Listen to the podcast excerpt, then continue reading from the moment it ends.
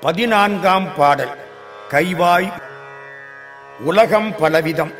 உலக மக்கள் பல தரம் சிலர் உலகம் இன்பமயம் என்கிறார்கள். சிலர் துன்பமயம் என்கிறார்கள். சிலர் சிற்றின்பத்தில் சிக்கி உழல்கிறார்கள். சிலர் பேரின்பத்தை நாடி அடைந்து அனுபவிக்கிறார்கள். ஏன் இந்த வேறுபாடு? இதற்கு எது காரணம்? நம் மனம்தான் காரணம். கடவுள் கூட நம் மனத்தின் நினைப்பு அளவுக்குத்தான் காட்சி கொடுக்கிறார். இதை மணிவாசகர் என் சித்தத்தாறு உய்ந்தவாறு அன்றே உன் திறம் நினைந்தே என்கிறார். நம்பும் என் சிந்தை நணுகும் வண்ணம் நான் அணுகும் என்றும் குறிப்பிடுகிறார். உலக இன்பத்தில் ஆழ்ந்து கிடக்கிறது மனம். உடம்பு வாய் கண் மூக்கு காது என்னும் ஐந்து பொறிகள் மூலம் சுவை ஒளி ஊறு ஓசை நாற்றம் என்ற ஐம்புல இன்பத்தை அனுபவிக்கிறது. இந்த இன்பங்களின் மேல் ஆசை வைக்காதே இவற்றை விட்டொழிப்பாய் என்கிறார் அருணகிரியார். எப்படி விடுவது என்று மனம் கேட்கிறது. முருகன் காத்திருக்கிறான். கையில் கதிர்வேலோடு காத்திருக்கிறான். அவன் திருவடிகளை பற்றிக்கொள் அதை பெற்றால் ஐம்புல ஆசைகள் தானே கலன்றுவிடும் என்கிறார் அருணகிரியார்.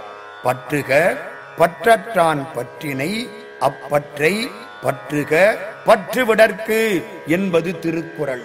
குரங்கு விட்டு பற்றும் தாவும் மனிதன் பற்றி விடுவான். முருகனை பற்றினால் உலக இன்பங்கள் தூங்குபவன் கைகளிலே இருந்து விசிறி நழுவுவது போல நழுவிப் போய்விடும். முருகன் கைகளில் கதிர்வேல் ஏந்தியவன். வேல் ஞானத்தின் திருவுரு. கதிர் ஒளி வீசும் வேல் அந்த ஒளி பட்டால் உலக சிற்றின்பமாகிற இருள் அகலும். உயிர் என்றாலே உய்வதற்கு உரியது என்று பொருள். அந்த உயிர் நற்கதி பெற வேண்டும் உய்தி அடைய வேண்டும். எனவே அவாவினை விடுவாய் என்கிறார் அருணகிரியார். கைவாய் கதிர்வேல் முருகன் கடல் பெற்று உய்வாய் மனனே ஒளிவாய் ஒளிவாய். எதை? மெய் வாய் விழி நாசியொடும் செவியாம். ஐவாய் வழி செல்லும் அவாவினையே. அவாவினையே என்கிறார். அவா என்றால் ஆசை வினை என்றால் இருவினை. இந்த ரெண்டையும் விடுவாய் என்று காட்ட இரண்டு முறை ஒளிவாய் ஒளிவாய் என்கிறார். அவாவை ஒளி வினைகளை ஒளி. இதற்கு முன்னால் முருகன் திருவடியில் மனத்தை வை என்பது இப்பாடல் தரும் அறிவுரை. கைவாய் கதிர்வேல் முருகன் கழல் பெற்று உய்வாய் மனநே. உய்வாய் மன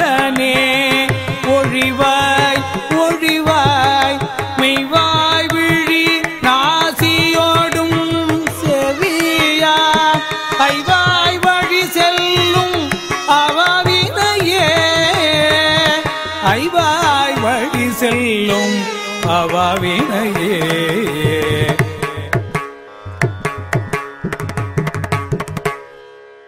பதினைந்தாம் பாடல். முருகன் குமரன் குகன். மனத்தோடு பேசிய அருணகிரியார் இப்பொழுது முருகனோடு பேசுகிறார். இது பேரின்பம். வீட்டில் குழந்தைகளோடு பேசுவது இன்பம். முருகனோடு பேசுவது பேரின்பம். முருகன் என்பது மிகச்சிறந்த திருப்பெயர். முருகு பிளஸ் அன். கூ வல்லினம் ரு இடையினம் மூ மெல்லினம் முருகு. அன் ஆண்பால் விகுதி சேர்த்தால் முருகன். ஆக தமிழ் எழுத்துக்களில் வல்லினம் இடையினம் மெல்லினம் மூன்று இணைந்த அருந்தமிழ் பெயர் முருகன். அரும்பரல் மரபின் பெரும்பெயர் முருகர். நசையுணர் காத்தும் இசை பெயராள என்கிறார் திருமுருகாற்றுப்படை ஆசிரியர். முன்னியது முடிப்பவன் முருகன். முருகா எனவோர் தரமோதடியார். முடிமேல் இணைதால் அருள்வோனே என்கிறார் அருணகிரியார். ஒரு தரம் முருகா என்று சொன்னால் இரு திருவடிகளையும் உங்கள் தலைமேல் வைக்க காத்திருக்கிறான் என்கிறார். முருகால் முருகா பரமா குமரா உயிர்கா என அருள்தாராய்.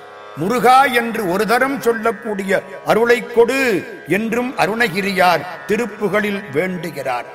குமரன் என்பது மற்றொரு திருப்பெயர். நினைத்த இடத்தில் இளமையோடு காட்சி தருபவன் குமரன். செங்கோடை குமரன் என எங்கே நினைப்பினும் அங்கே என் முன் வந்து எதிர் நிற்பனே என்பது கந்தர் அலங்காரம் மூன்றாவது குகன். குகன் என்பது நெஞ்ச குகையில் இருக்கக்கூடிய முருகனை குறிக்கிறது. ஒரு வீடு ஒரு பெரியவர் அவருக்கு மூன்று ஆண் குழந்தைகள் பிறந்தனர் இந்த மூன்று பேரும் வளர்ந்தார்கள் பெரியவர்கள் ஆனார்கள் மூணு பையன்களுக்கும் கல்யாணம் பண்ணி வைத்தார். மூன்று மருமகள்களும் வீட்டுக்கு வந்தார்கள். மூன்று பேரக்குழந்தைகள் பிறந்தனர் மூன்று பேரக்குழந்தைகளையும் தொட்டிலிட்டு தாளாட்டுகிறார்கள். பெரியவருக்கு ரொம்ப மகிழ்ச்சி. பேரன்கள் மூன்று பேர் இருக்கிறார்கள். திடீரென்று இந்த மூன்று பிள்ளைகளும் அழத் தொடங்கின. பெரியவருக்கு கோபம் வந்துவிட்டது. மூத்த மருமகளை பார்த்தார். ஏன் உன் மகன் அழுகிறான்? அவள் சொன்னாள். ஈரத்தில் கிடக்கிறான். அழுகிறான். இப்பொழுது ஈரத்தை மாற்றிவிட்டேன். இனிமேல் அழமாட்டான். இரண்டாவது மருமகளை பார்த்தார் உன் மகன் ஏன் அழுகிறான்? அவள் சொன்னாள். இருட்டிலே கிடந்தது குழந்தை. இப்பொழுது விளக்கை தட்டி விட்டேன் வெளிச்சம் வந்து விட்டது இனிமேல் அழமாட்டான். மூன்றாவது மருமகளை பார்த்தார் பெரியவர்.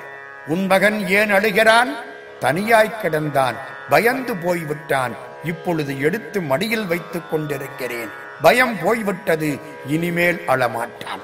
அப்ப நமக்கு என்ன தெரிகிறது? குழந்தை இருட்டில் கிடந்தால் அழும் ஈரத்தில் கிடந்தால் அழும் தனியாய் கிடந்தால் அழும். கர்ப்பத்தில் தாயினுடைய கருவறையில் குழந்தை கிடக்கிறது. அது ஒரே இருட்டு. அங்கே என்ன விளக்கா போட்டு வைத்திருக்கிறார்கள்? அந்த இடத்திலே தண்ணீர் சுற்றி வர இருக்கிறது. ஈரம். குழந்தை தனியாக இருக்கிறது. ஆனால் அளவில்லை. வயிற்றுக்குள்ளது அளவில்லை. ஏன் தெரியுமா? அந்த குழந்தைக்கு துணையாக ஒருவன் பக்கத்திலே இருக்கிறான். தாய் வயிறு குகை போன்றது. குகையிலே இருக்கக்கூடிய அந்த பெருமானுக்கு குகன் என்று பெயர் வைத்தார்கள். ஆரம்ப காலத்தில் மனிதன் வாழ்ந்த இடம் மலையிலே உள்ள குகை பகுதி. அங்கேதான் வேலாயுதம் போன்ற ஆயுதத்தை பாதுகாப்புக்கு வைத்து அந்த மனிதன் வாழ்ந்து வந்தான். அதனால் அந்த வேலாயுதத்தை கும்பிடத் தொடங்கியவன் குகையிலே இருந்த காரணத்தினால் அதற்கு குகன் என்று பெயர் வைத்தான். அதுபோல இப்பொழுது கர்ப்பத்திலே இருக்கக்கூடிய குழந்தை அந்த குழந்தைக்கு துணையாக இருப்பவன் முருகப்பெருமான். அவன் குகன் என்ற பெயரை பெறுகிறான். குழந்தையும் அவனும் பேசிக் கொண்டிருக்கிறார்கள். குழந்தை கேட்கிறது நான் எவ்வளவு காலம் இங்கே இருப்பேன்? முருகன் சொல்கிறான் நாளைக்கு காலையில் நீ இந்த இடத்தை விட்டு வெளியில் போய்விடுவாய். குழந்தை பிறக்கப் போகிறது. குழந்தை சொன்னது வெளியில் போனால் நீயும் என்னோடு வருவாயா? முருகன் சொன்னான் நான் வரமாட்டேன். இப்பொழுது உன்னோடு இருப்பேன். வெளியில் வந்த பிற்பாடு நீ கூப்பிட்டால் வருவேன். கூப்பிடாவிட்டால் வரமாட்டேன். குழந்தைக்கு மிகுந்த வருத்தமாக போய்விட்டது. குழந்தை பிறந்தது முருகன் விலகினான். குழந்தை அழுதது என் குகனை காணவில்லை. குகா குகா குகா என்று குழந்தை அழுதது. ஊர் மக்கள் குவா குவா என்று குழந்தை அழுகிறது என்று தவறாகச் சொல்லிவிட்டார்கள் முருகன் குமரன் குகன் என்பது அற்புதமான திருநாமம். குகன் என்பது நெஞ்ச குகையில் இருக்கக்கூடிய முருகனை குறிக்கக்கூடியது. பாலகுமர குக கந்த குன்றெறி வேலமயில என வந்து நின்றிடு. வானவிபுதர்பதி இந்திரன் வெந்துயர் களைவோனே என்பது திருப்புகள் முருகனுடைய ஆறு திருப்பெயர்களை சொல்லக்கூடிய திருப்புகள். பாலன் குமரன் குகன் கந்தன் குன்றெறி வேலன் மயிலன். முருகன் குமரன் குகன் கந்தன் சேந்தன் கடம்பன் என்ற ஆறும் முருகனுடைய மந்திரப் பெயர்கள். இவற்றை பலமுறை உருவேற்ற வேண்டும். உரு ஏற திரு ஏறும் திரு ஏற வினை மாறும். முருகன் குமரன் உகன் என்று மொழிந்து உருக வேண்டும் என்கிறார் அருணகிரியார். மனம் உருகினால் வினை உருகும். நினைந்துருகும் அடியாரை நைய வைத்தார். நில்லாமே தீவினைகள் நீங்க வைத்தார். சினந்திருகு களிற்றுரிவை போர்வை வைத்தார். செழுமதியின் தளிர் வைத்தார். சிறந்து வானோர் இனந்துருவி மணிமகுடத் தேரத்துற்ற இன மலர்கள் போதவிழ்ந்து மதுவாய் பில்கி நனைந்தனைய திருவடி என் தலைமேல் வைத்தார். நல்லூர் எம்பெருமானார் நல்லவாறே என்று திருநல்லூரில் அப்பர் பெருமான் பாடுகிறார். நினைந்துருகும் அடியாரை நைய வைத்தாராம். நில்லாமே தீவினைகள் நீங்க வைத்தாராம். மனம் நைந்தால் வினைகளும் நைந்துவிடும். முருகா என உருகு கந்தா என களறு வேதா என ஓது நாதா என நன்னு முருகன் மடியில் வந்து அமர்வான். நெஞ்சம் உருகி நிற்பவர்க்கன்றி அஞ்சும் ஆறும் அருள் புரியாது. முருகா இப்படி உருகும் செயல் தந்து இறை உணர்வை என்று அருள்வாய் என வேண்டி கேட்கிறார் அருணகிரியார். பக்தி பொருந்தி நிற்கும் வானோர்கள் பொறு புங்கவர். புவி என்பது மண்ணுலக மக்களை குறிக்கும். இருவரும் வழிபடும் குரு புங்கவன் முருகன். அதனால்தான் பொறுபுங்கவரும் புவியும் பரவும் குருபுங்கவ என்கிறார். சிவனுக்குரிய எட்டு குணங்களும் முருகனுக்கும் உரியவர் சிவன் வேறு முருகன் வேறு அல்ல. இஞ்சி வேறு சுக்கு வேறு அல்ல. தங்கம் வேறு தங்கச் சங்கிலி வேறு அல்ல. இவன் எண்குண பஞ்சரன். எட்டு குணங்களுக்கும் இருப்பிடமானவன். தன்வயத்தனாதல் தூய உடம்பினனாதல் இயற்கை உணர்வினன் ஆதல் முற்றும் உணர்தல் இயல்பாகவே பாசங்களிலிருந்து நீங்குதல் பேரருள் உடைமை முடிவில்லாத ஆற்றல் உடைமை வரம்பில்லாத இன்பம் உடைமை இவை எட்டு குணங்கள். முருகனை நினைந்து உருக வைப்பது இப்பாடல். வேண்டினால் வேலன் மனத்தில் வந்து அமர்ந்து நினைத்தவற்றை தந்து இந்த வாழ்க்கையை மகிழ்வான வாழ்க்கையாக மாற்றுவான்.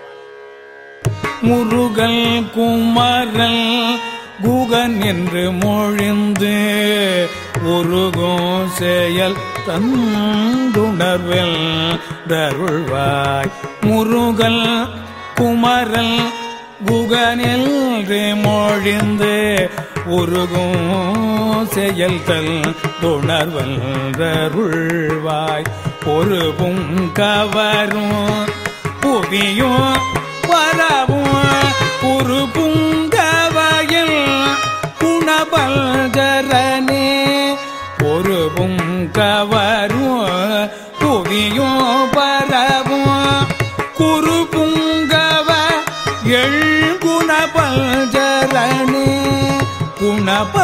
பஞ்சரனே என் குணபல்கரனே ஏ ஏ.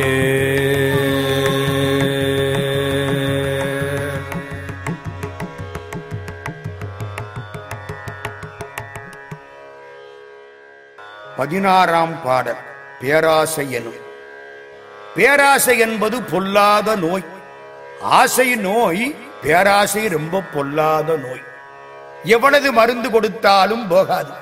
இதை ஆறா இயற்கை அவா என்கிறார் திருவள்ளுவர். கோர அளவில்லை. பிறப்புக்கு காரணம் ஆசை. ஆசைப்படாவிட்டால் பிறப்பு வராது. அற்றவர் என்பார் அவா அற்றார் என்கிறார் திருவள்ளுவர்.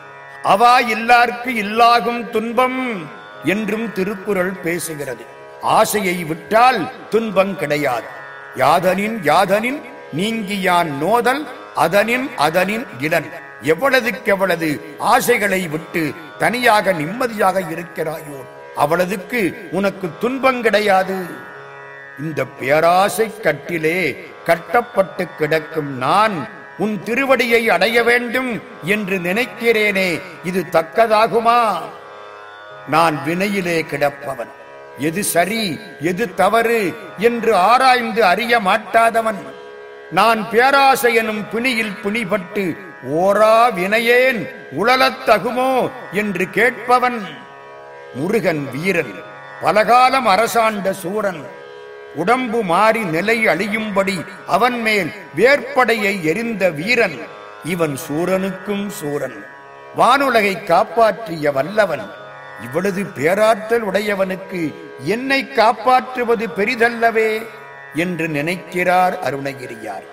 தேவர் உலகை காத்தவனுக்கு என்னை காப்பது பெரிய செயலா? சூரனாகிய பிணியால் வேதனைப்பட்ட தேவர்களை காத்தவன் பேராசை பிணியால் உழலும் என்னை காப்பாற்ற மாட்டானா?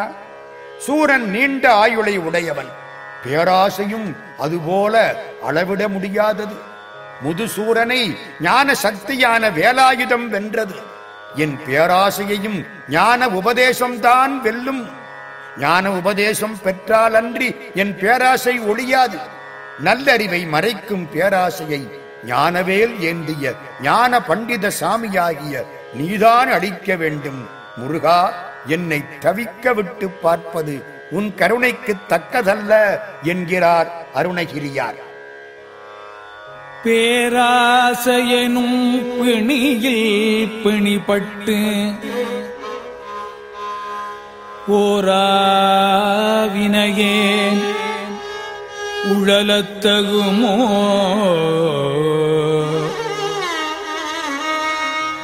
பேராசையனும் பிணியில் பிணிப்பட்டு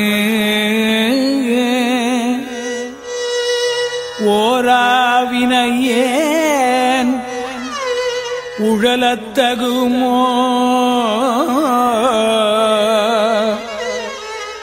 வீரா முதுசூர் படவேல் எரியும். சூரா வேல் எரியும் சூரா.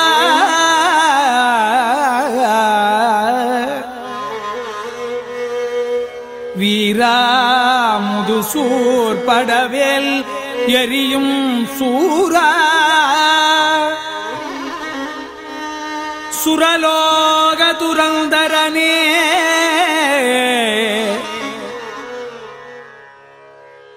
பதினேழாவது பாடல். யாமோதிய கல்வியும். இறைவன் நமக்கு கல்வி அறிவையும் தந்தான் ஞானத்தையும் தந்தான். இவற்றை நாம் எப்படி பயன்படுத்த வேண்டும்? நமக்காக பயன்படுத்தலாமா? கூடாது. இவற்றை அவனுக்கே ஒப்படைக்க வேண்டும். இதுதான் நம் வாழ்வின் நோக்கமாகும். திருமூலரிடத்திலே கேட்டார்கள் உங்களை ஏன் இறைவன் படைத்தான்? என்று திருமூலர் சொன்னார் என்னை நன்றாக இறைவன் படைத்தனன் தன்னை நன்றாக தமிழ் செய்யுமாறே. அவனை தமிழால் பாடுவதற்காக இறைவன் என்னை படைத்தான் என்கிறார் திருமூலர். என்னால் தன்னை இன்றமிழ் பாடிய ஈசனை என்கிறார் நம்மாழ்வார். இறைவன் கொடுத்த உடம்பு அவன் பணிக்கே ஆக வேண்டும். எங்கை உனக்கல்லாது எப்படியும் செய்யற்க என்கிறார் மாணிக்க வாசகர் வேலாயுதப் பெருமான் நமக்கு கல்வியை தந்தார் அறிவை தந்தார். ஏன் தெரியுமா? தான் பெறுவதற்காகவே இதையெல்லாம் தந்தார். அதனால் இந்த பூமியில் நாம் இருக்கும் காலம் வரை ஆசை மயக்கங்களை நீக்குங்கள் அறச்செயல்களை செய்யுங்கள் உண்மை பேசுங்கள். இறைவன் உங்களுக்கு கொடுத்த நாவைக் கொண்டு அவன் புகழை பாடுங்கள். இனியாவது அவன் கொடுத்த நாவினால் அவன் புகழை பாடி முன்னேறுங்கள் என்கிறார் அருணகிரியார். கலை இறைவனுக்கு அர்ப்பணிக்கப்பட்டால் நிலையாகிறது. இல்லாவிட்டால் மக்களிடம் சென்று விலையாகிறது. அந்த கலை நிலையாயிருக்க வேண்டுமா விலையாக வேண்டுமா என்பதை கலைஞன் தான் தீர்மானிக்க வேண்டும். இறைவனை வாயாரப் பாடுங்கள் அவனே கிடைப்பான். தம்மையே பேசி பிதற்ற பெருமை தருவார் சிவபெருமான் என்கிறார் திருஞான சம்பந்தர். நாக்கை கொண்டு அரண் நாமம் நகிழ்கிறார் காக்கைக்கே இரையாகி கழிவரே என்றும் திருநாவுக்கரசர் பேசுகிறார். இறைவனை பேசுங்கள். மற்றவர்களை பேசினால் ஒன்றும் தரமாட்டார்கள். இறைவனை பேசினால் இறைவனை பாடினால் அவன் தன்னையே தருவான் என்கிறார் சுந்தரர்.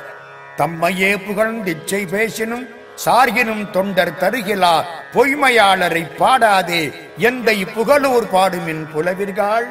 என் தந்தையாகிற சிவபெருமானுடைய திருப்புகழூரை பாடுங்கள். பாடினால் என்ன கிடைக்கும்? இம்மையே தரும் சோறும் கூரையும் ஏத்தலாம். இடர் கெடலுமாம். அம்மையே சிவலோகம் ஆழ்வதற்கு யாதும் ஐயுறவில்லையே. இப்பொழுது உணவு கிடைக்கும் உடை கிடைக்கும் துன்பம் போகும். பின்னால் சிவலோகத்தில் வாழலாம் என்று சொல்லவில்லை. சிவலோகத்தை ஆளலாம் என்கிறார் சுந்தரமூர்த்தி சுவாமிகள். தாம் படிமக்களம் வேண்டுவரேல் தமிழ் மாலைகளால் நாம் படிமக்கலம் செய்து தொழுது உயி மட நெஞ்சமே என்கிறார் அப்பர் பெருமான். ஆண்டவன் கொடுத்த அறிவை அவனுக்கே தர வேண்டும். ஆண்டவன் கொடுத்த வாயினால் அவனை பாட வேண்டும். ஆண்டவன் கொடுத்த கால்களால் அவன் திருக்கோயிலை சுத்த வேண்டும். கால்களால் பயன் என் கரை கண்டன் உரை கோயில் கோல கோபுர கோகரணம் சூழா. கால்களால் பயன் என் என்றும் வாழ்த்தவாயும் நினைக்க மடனெஞ்சும் தாழ்த்தச் சென்னியும் தந்த தலைவனை சூழ்த்த மாமலர் தூவித் தொழாதே வீழ்த்தவா வினையேன் நெடுங்காலமே என்றும் அப்பரடிகள் பாடுகிறார். அர்ச்சனை என்பது பாட்டுத்தான். ஆலயத்துக்கு போனால் இறைவனை வாயார தமிழால் பாடுங்கள். அர்ச்சனை பாட்டே ஆகும். ஆதலால் மண்மேல் நம்மை சொற்றமிழ் பாடுகின்றார். தூமரை பாடும் வாயார். என்பது சேக்கிழார் அருளிய பெரிய புராணம். மறைகள் அவரை பாடுகின்றன. அவர் நீ என்னை தமிழால் பாடு என்று சுந்தரமூர்த்தியிடம் கேட்கிறார். பாடுவார் பசி தீர்ப்பான் பரவுவார் துயர் களைவான் சிவபெருமான். அவன் தந்த அறிவை அவனுக்கு கொடுத்தால் அவனோடு இரண்டரக் கலந்து வாழலாம். பூமேல் மயல் போகும் அறத்தோடு வாழலாம். எனவே இனிமேல் அவனை பாடுவீர் பாடுவீர் என்று அருணகிரியார் கூறும் அறிவுரை இந்த அருட்பாடல். யாம் ஓதிய கல்வியும் எம் அறிவும் தாமே பெற வேலவர் தந்ததனால் பூமேல் மயல் போய் அரம்மை புணர்வீர். பூமே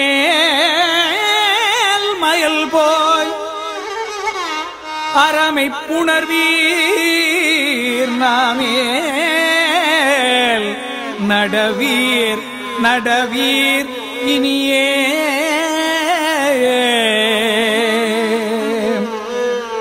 இனியே.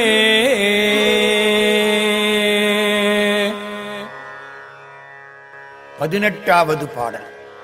உதியா மரியா. நாமெல்லாம் இறைவனிடம் இது வேண்டும் அது வேண்டும் என்று கேட்கிறோம். இது வேண்டுகோள். இதை நேராகவும் கேட்கலாம் குறிப்பாகவும் உணர்த்தலாம். இந்த பாடல் ஒரு வேண்டுகோளை குறிப்பாக உணர்த்துகிறது. உதியா மரியா உணரா மறவா விதிமால் அறியா விமலன் புதல்வா அதிகா அனகா அபயா அமராவதிகாவல சூர பயங்கரனே. இதில் வெளிப்படையாக எந்த வேண்டுகோளும் தெரியவில்லை. முருகன் பெயரை பட்டிகள் போட்டு பாடுகிறது. முருகன் புகழாகவே முற்றும் அமைகிறது. ஆனால் உள்ளே ஒரு வேண்டுகோள் இருக்கிறது. முருகன் சிவபெருமானுக்கு பிள்ளை. சிவபெருமான் யார்? உதியாதவன். அவனுக்கு உதிப்பதே கிடையாது. அவனுக்கு பிறப்பும் கிடையாது இறப்பும் கிடையாது. தாயுமிலி தந்தை இலி தான் தனியன் காணேடி என்கிறார் மாணிக்கவாசகப் பெருமான். காளமேகப் புலவர் திருக்கண்ணபுரத்துக்கு போனார். திருக்கண்ணபுரத்திலே இருந்த பெருமக்கள் அவருக்கு சாப்பாடு போட தயங்கினார்கள். கடைசியில் சொன்னார்கள் எங்கள் திருமால் மீது ஒரு பாட்டு பாடு. எங்கள் திருமால் தான் பெரியவர் என்று ஒரு பாட்டு பாடு. சாப்பாடு போடுகிறோம் என்றார்கள். காளமேகப் புலவருக்கு பசி கொடுமை. உடனே பாட தொடங்கினார். கண்ணபுரமாலே கடவுளரில் நீ அதிகம். உடனே அவர்களுக்கெல்லாம் மகிழ்ச்சி. கண்ணபுரத்து பெருமாளே கடவுள்களில் நீதான் மிகச் சிறப்பானவன் என்று காளமேகமே பாடிவிட்டார். வெண்பாவிலே முதல் வரி பாடிவிட்டார். மூன்று வரி பாக்கி இருக்கிறது. சாப்பாடு கேட்டார். நல்ல சாப்பாடு போட்டார்கள். சாப்பிட்டார். இப்பொழுது சொன்னார்கள் அடுத்த மூன்று அடிகளை முடித்துவிட்டு செல்லுங்கள். காளமேகப் புலவர் பாடினார் கண்ணபுரமாலே கடவுளரில் நீ அதிகம். திருக்கண்ணபுரத்து பெருமானே கடவுள்களை எல்லாம் விட நீ மிகப் பெரியவன். உன்னிலுமே நான் அதிகம். உன்னை விட நான் பெரியவன். ஒன்று கேள். நான் சொல்லக்கூடிய ஒன்றை கேள். மண்ணுலகில் உன் பிறப்போ பத்து. நீ எடுத்த அவதாரங்கள் பத்து. ஆனால் உயர் சிவனுக்கு ஒன்றுமில்லை. சிவபெருமானுக்கு பிறப்பே கிடையாது. என் பிறப்பு எண்ணத் தொலையாதே. நான் எடுத்த பிறப்புகளுக்கு எல்லையே இல்லை. அதனால் நிறைய பிறப்புகளை உடைய நான் பத்தவதாரம் எடுத்த உன்னை விட பெரியவன். சிவபெருமானுக்கு பிறப்பே கிடையாது என்று மிக அழகாக பாடினார். சிவபெருமான் பிறவாயாக்கை பெரியோன். அவன் உணர்வதும் இல்லை மறப்பதும் இல்லை. நினைப்பும் மறப்பும் அற்றவன். அவன் அடியார்களும் அப்படித்தான். அவர்கள் அவனை நினைப்பதும் இல்லை மறப்பதும் இல்லை. மறந்தால்தானே நினைக்க முடியும்? நினைப்பும் மறப்பும் இல்லாதவர் நெஞ்சும் வினைப்பற்றருக்கும் விமலன் இருக்கும் என்பது திருமந்திரம். யாரெல்லாம் நினைப்பும் மறப்பும் இல்லாதவர்களோ அவர்கள் நெஞ்சத்தில் வினைப்பற்றருக்கும் விமலன் இருக்கிறான். சிவபெருமான் விதியாகிய பிரமனுக்கும் திருமாலுக்கும் அறிய மாட்டாதவன். கல்வியாலும் செல்வத்தாலும் அவனை கட்டி போட முடியாது. அந்த பெருமானுடைய பிள்ளை முருகன் இவனை புதியா மரியா உணரா மறவா விதிமாலறியா விமலன் புதல்வா என்று அழகாக இரண்டு வரிகளில் பாடினார் அருணகிரிநாதர். இதுவரை அப்பனை பாடியவர். இப்பொழுது அடுத்த ரெண்டு வரிகளில் ஆண்டி சுப்பனை பாடுகிறார்.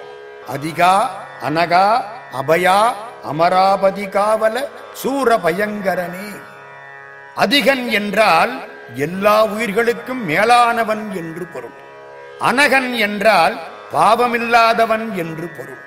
அபயன் என்றால் எல்லோருக்கும் அபயன் தருபவன் புகலிடமானவன் பயமற்றவன் என்று பொருள். விண்ணுலகத் தேவர்களை காத்ததால் அவன் அமராவதிக்கு காவலன். சூரனுக்கே அச்சம் வரச் செய்து வென்றதால் அவன் சூர பயங்கரன் இப்படி முருகனை அழைப்பதன் மூலம் ஒரு வேண்டுகோள் விடுக்கிறார் அருணகிரியார். அது என்ன தெரியுமா?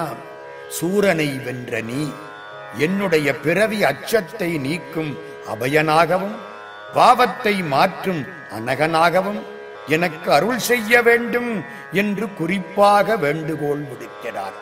இப்பாடலில் ஒவ்வொரு அடியிலும் ஒற்றெழுத்தை நீக்கி எண்ணினால் பனிரெண்டு எழுத்துக்கள் வருவது நினைக்கத்தக்கது. பெரும்பகுதி பாடல்கள் இப்படி கட்டளைக்கு கட்டுப்பட்டு வருகின்றன. கந்தர் அனுபூதி ஒரு மந்திர நூல்.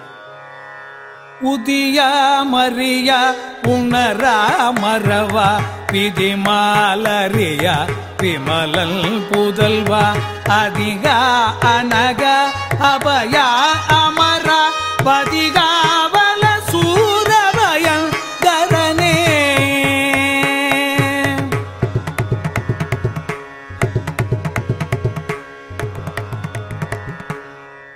பத்தொன்பதாவது பாடல். வடிவும் தனமும். வாழ்வில் மிக கொடுமை எது? வறுமை. கொடிது கொடிது வறுமை கொடிது. அதனினும் கொடிது இளமையில் வறுமை என்கிறார் அவ்வையார். வறுமை மாதிரி துன்பமானது ஒன்றுமில்லை. வறுமையை விட பொல்லாத துன்பம் எது? வறுமைதான் என்கிறார் திருவள்ளுவர். இன்மையின் இன்னாதது யாதனின் இன்மையின் இன்மையே இன்னாதது என்பது திருக்குறள். நெருப்பில் கூட தூங்கலாம். வறுமை வந்தால் தூங்க முடியாது. இன்மை என ஒரு பாவி என்கிறார் திருவள்ளுவர். இந்த வறுமையின் கொடுமையை காட்டுவது இந்த பாடல். இந்த பாடலிலும் ஒரு மறைபொருள் தொக்கி நிற்கிறது. அருணகிரியார் முருகனை அழைத்து வறுமையின் கொடுமையை கூறுகிறார். மெஞ்ஞானமாகிய கூர்வடிவேலை தாங்கிய அரசே ஆதியும் அந்தமுமற்ற முழுமுதற் கடவுளே செல்வனாயிருப்பவனுக்கு அவன் செய்த தீவினை பயனால் வறுமை என்று சொல்லப்படும் ஒரு பாவி ஊரறிய வெளிப்பட்டு தோன்றினால் அவனை விட்டு முதலில் அவன் செல்வம் போய்விடும். அதன் பின்னால் வறுமை வரும். இதனால் அவனுடைய அறஞ்செய்யும் மனம் போய்விடும். உடல் அழகு போய்விடும். உயர்ந்த குடிப்பிறப்புக்கான தன்மைகள் போய்விடும். ஈகை முதலிய நல்ல குணங்கள் போய்விடும். சுற்றத்தாரும் அவனை விட்டு வேறிடத்துக்கு குடிபோய் விடுவார்கள் என்கிறார் அருணகிரியார். வடிவும் தனமும் மனமும் குணமும் குடியும் குலமும் குடிபோகியவா? இன்னொன்றை கேட்கிறார். வள்ளல் முருகனிடம் வறுமையின் கொடுமையை ஏன் சொல்கிறார்? முருகா உன்னை தொழும் அடியார்களுக்கு வறுமை வந்தால் நீ காக்க வேண்டும் என்கிறார். இது பொருள் வறுமை அல்ல அருள் வறுமை. அப்படி என்றால் என்ன? முருகா உன் திருவடியை நினைப்பது செல்வம் மறப்பது வறுமை. இந்த மறக்கக்கூடிய வறுமை வந்தால் அடியார்களுடைய மனமும் உயிரில் விளங்கும் அருள் ஒளியும் அடிமை திறமும் அடியார்கள் கூட்டுறவும் எவ்வுயிரும் தம்முயிரா என்னும் அருட்பண்பும் ஒன்றன்பின் ஒன்றாக நீங்கிவிடும். உன்னை மறந்தால் இந்த நல்ல தன்மைகள் போய்விடும். இந்த நிலை வரக்கூடாது.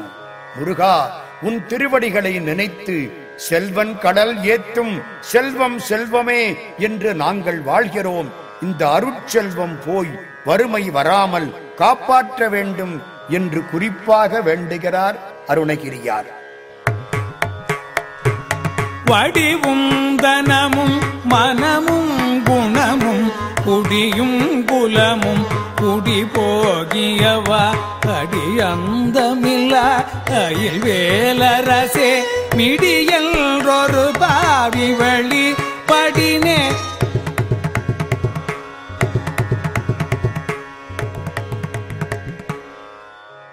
இருபதாவது பாடல் அரிதாகிய மிகப்பெரிய சூரியன் தனக்கு வேறு வேலை இல்லாதது போல சின்னஞ்சிறிய தாமரை பூவை மலரச் செய்கிறான். இது அவனுடைய பெருங்கருணை. இது மாதிரி பேரருளாளனாகிய முருகன் மிக இழிந்த எனக்கும் உபதேசம் செய்கிறான் என்று நினைக்கிறார் அருணகிரியார். இது முருகனுடைய தனிப்பெருங்கருணையாகும். ஞாயிற்கடையாய் கிடந்த அடியேற்கு தாயில் சிறந்த தயாவான தத்துவனே என்கிறார் மாணிக்க வாசகர் சிவபெருமானேன் நீ தாயை விட சிறப்பானவன் நான் நாயை விட மட்டமானவன். தாயை விட சிறப்பான நீ நாயை விட மட்டமான எனக்கு அருள் புரிகிறாயே என்கிறார். நம்மையும் ஓர் பொருளாக்கி நாய் சிவிகை ஏற்றுவித்த அம்மை எனக்கருளியவாறு ஆர் பெறுவார் அச்சோவே என்பதும் திருவாசகம். இந்த சிந்தனை அருணகிரியாரை நினைக்க வைக்கிறது. உபதேசம் பெற்றதை நினைக்கிறார் பாடுகிறார். முருகா நீ விரிதாரண விக்கிரமவேள். உறுதியான விரிந்த கீர்த்தியை உடைய செவ்வேள். இமையோர் விரும்பிச் சொல்லும் தாரக மந்திரமான பிரணவத்தின் பொருளாய் நிற்பவன் இமையோர் புரி தாரகன். நாகபுரம் எனப்படும் தேவலோகத்தை தாங்கி காப்பாற்றும் நாகபுரந்தரன் இவ்வளவு பெருமை படைத்த நீ என்னை தகுதி உள்ளவனாக கருதி உண்மைப் பொருளை உபதேசித்தது ஆச்சரியம் அல்லவா மெய்ப்பொருள் அருமையானது கிடைக்காதது அதை கேட்கும் தகுதி உள்ளவனாக கருதி நீ எனக்கு உபதேசித்தது மிகப்பெரிய கருணை அல்லவா என்கிறார் அருணகிரியார். முருகன் மூன்று பேருக்கு உபதேசம் செய்தான். சிவபெருமானுக்கும் அகத்தியருக்கும் அருணகிரிநாதருக்கும் உபதேசம் செய்தான். தேவர்களில் சிறந்தவர் சிவபெருமான். முனிவர்களில் சிறந்தவர் அகத்தியர் மனிதர்களில் சிறந்தவர் அருணகிரியார்.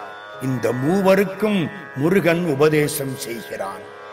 வேளா சரணம் சரணம் என் மேல் வெகுளாமல் இனிமேலாயினும் கடைக்கண்பார் பருப்பத வேந்தன் மகள் பாலா குருமுனியார்க்கும் திருப்புகள் பண்ணவர்க்கும் ஆளாலும் உண்டவர்க்கும் உபதேசித்த என் ஆண்டவனே என்று முருகர் அந்தாதி இதை மிகச் சிறப்பாக மொழிகிறது.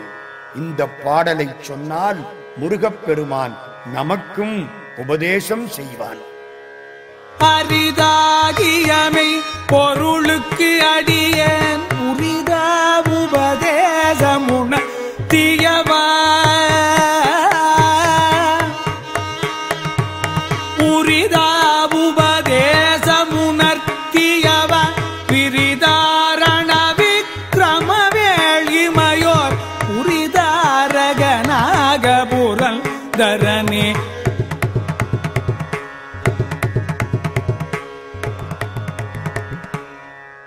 இருபத்தி ஒன்றாம் பாடல். கருதா மறவா. இறைவனை நினைத்தேன் என்றால் இதுவரை மறந்திருந்தேன் என்பது பெறப்படும். மறந்தேன் என்றால் அதற்கு முன் நினைவு இருந்தது வெளிப்படும். இந்த இரண்டும் இல்லாமல் அவனோடு இணைந்தே இருப்பது கருதா மறவா நெறி. இது நிர்குணம். நிர்குணம் பூண்டு என்னை மறந்திருந்தேன். இறந்தே விட்டது இவ்வுடம்பே என்பது கந்தர் அலங்காரம். முருகன் நம்மை கண்டால்தான் நாம் அவனை காணலாம். நம் கண்ணுக்கு அவன் ஒளியாயிருந்தால்தான் அவனையே நாம் காணலாம். அவனோடு ஏகபோகமாய் இணைவது கருதா மறவா நெறியாகும். இந்த நெறியைக் காண எனக்கு உன்னுடைய திருவடித் தாமரைகளை எப்பொழுது தருவாய் என்று கேட்கிறார் அருணகிரியார். திருவடி என்பது என்ன? யான் எனது? என்று அற்ற இடம்தான் திருவடி என்கிறது கந்தர் கலிவெண்பார் அகங்காரம் மமகாரம் இந்த ரெண்டும் யான் எனது இந்த ரெண்டும் அற்ற நிலைதான் திருவடி. இதை பெறுவது அனுபூதி பேரின்பம் பெறுவது. ஆணவம் போனால் கருதா மறவா நிலை கிடைக்கும். இதை தரக்கூடியவன் முருகன். அவன் யார்? வரதன். வரதன் என்றால் கேட்ட வரங்களை அள்ளிக் கொடுப்பவன். வேண்டும் அடியவர்கள் வேண்டும் பொருளையெல்லாம் வேண்ட வெறாது உதவும் பெருமான். அடியவர் இச்சையில் எவை எவை உற்றன அவை தருவித்தருள் முருகன். அடியவர்க்கு காட்சி தர வண்ண மயில் வாகனத்தில் வந்தருளும் வள்ளல். அடியார்களை காப்பதையே விரதமாகக் கொண்ட விரதன். சூரனை வேல் கொண்டு பிளந்த சுரசூரன். ஒளிமயமாய்த் தோன்றும் விபாடனன் வரதா முருகா மயில் வாகனனே விரதா சுரசூர விபாடனனே என்று அழைக்கிறார். இருதாள் வனசம் தருவது எப்பொழுது என்று கேட்கிறார். இருதாள் வனசம் என்பது திருவடி சூட்டுவது. இறைவன் திருவடி நம் தலைமேல் படுமானால் அது நாம் பெற்ற பெரும் பேரு இணையார் திருவடி என் தலைமேல் வைத்தடுமே துணையான சுற்றங்கள் அத்தனையும் துறந்து ஒளிந்தேன் என்கிறார் மாணிக்க வாசகப் பெருமான். பேசப் பெரிதும் இனியாய் நீயே பிரானாய் அடியன் மேல் வைத்தாய் நீயே என்கிறார் அப்பரடிகள். திருநல்லூரில் சிவபெருமான் அவர் தலையில் திருவடி தீட்சை கொடுத்தார். அதை சேக்கலார் பெருமான் பாடுகிறார்.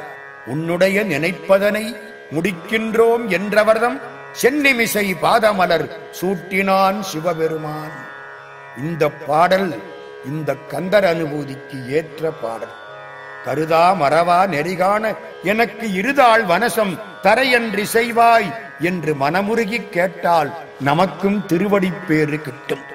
கருதா மறவா நெறி காணையன இருதாழ்வனசம் தர என் விசைவாய். வரதா முருகா மயில் வாகனனே விரதா சுர சூர விபாடனே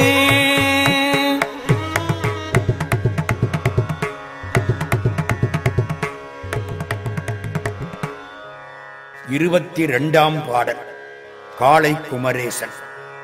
முருகன் வள்ளியின் பாதத்தில் படுகிறான். நான் முருகன் பாதத்தில் படுகிறேன். வள்ளி தலைப்பட்டால் நங்கை தலைவன் தாளே என்ற உயர்ந்த நிலையை அடைந்தவள் அவளுடைய பக்திக்கு இணங்கி பணிந்து அவளிட்ட குற்றேவலை செய்ய முருகன் காத்திருக்கிறான். அவன் திருவடியில் பணியும் தவம் எனக்கு கிடைத்தது. நான் பெரும் பாக்கியசாலி. ஏன் தெரியுமா? முருகன் வள்ளியின் அடியான் நான் வள்ளியின் அடியார்க்கு அடியான் என்கிறார் அருணகிரியார். காளை குமரேசன் என்று அவனை அழைக்கிறார். காளை குமரன் ஈசன் என்று மூன்று விதமாய் காட்சி அளிப்பவன் முருகன். என்று மகளாத இளமையோடு இருப்பதால் அவன் கட்டிலங்காளை. சிவபெருமானுடைய நெற்றிக்கண்ணிலே இருந்து ஞான வடிவாக தோன்றிய சித்து பொருள். எனவே சிவகுமரன் உயிர்களை ஆட்கொண்டு இன்பம் தருவதால் ஈசன். இதை எண்ணிய நான் அவன் திருவடிகளை வணங்க தவம் செய்திருக்கிறேன். அவனோ என்னை விட பெருந்தவன் செய்து கமுகம்பாளை போன்ற கூந்தலை உடைய வள்ளி நாச்சியாரின் திருப்பாதங்களை வணங்கி நிற்கிறான். அவன் விண்ணுக்கும் மண்ணுக்கும் தலைவன். சிந்தையில் நின்று சிரிக்கும் செவ்வேள். அளக்கலாகா தோற்றமுடைய மேருமலை போன்றவன். அவனை பணிய நான் செய்த பெருந்தவம் என்னே என்று வியக்கிறார் அருணகிரியார். குமரன் காளை குமரேசன் என்னும் பொழுது காளை குமரேசன் என்பதை காளை குமரன் ஈசன் என பிரித்து சத்து சித்து ஆனந்தம் என்றும் பொருள் கொள்ளலாம். வள்ளி நாச்சியார் இச்சாசக்தியான அன்பு வடிவினள். அடியார்களின் அன்புக்கு காத்திருப்பவன் முருகன். நாம் தான் வள்ளி நாச்சியார் நம்முடைய அன்புதான் இச்சாசக்தி. தொழுது வழிபடும் அடியர் காவற்கார பெருமாளாயிருப்பவன் முருகன். இதுதான் வள்ளியை பணியக்கூடிய வள்ளலின் பெருமையாகும். காளை குமரேசன் என கருதி தாளி தவமெய்தியவா பாழை குழல் வள்ளிபதம் பணியும் வேளை சுரபூபதி மேருவையே.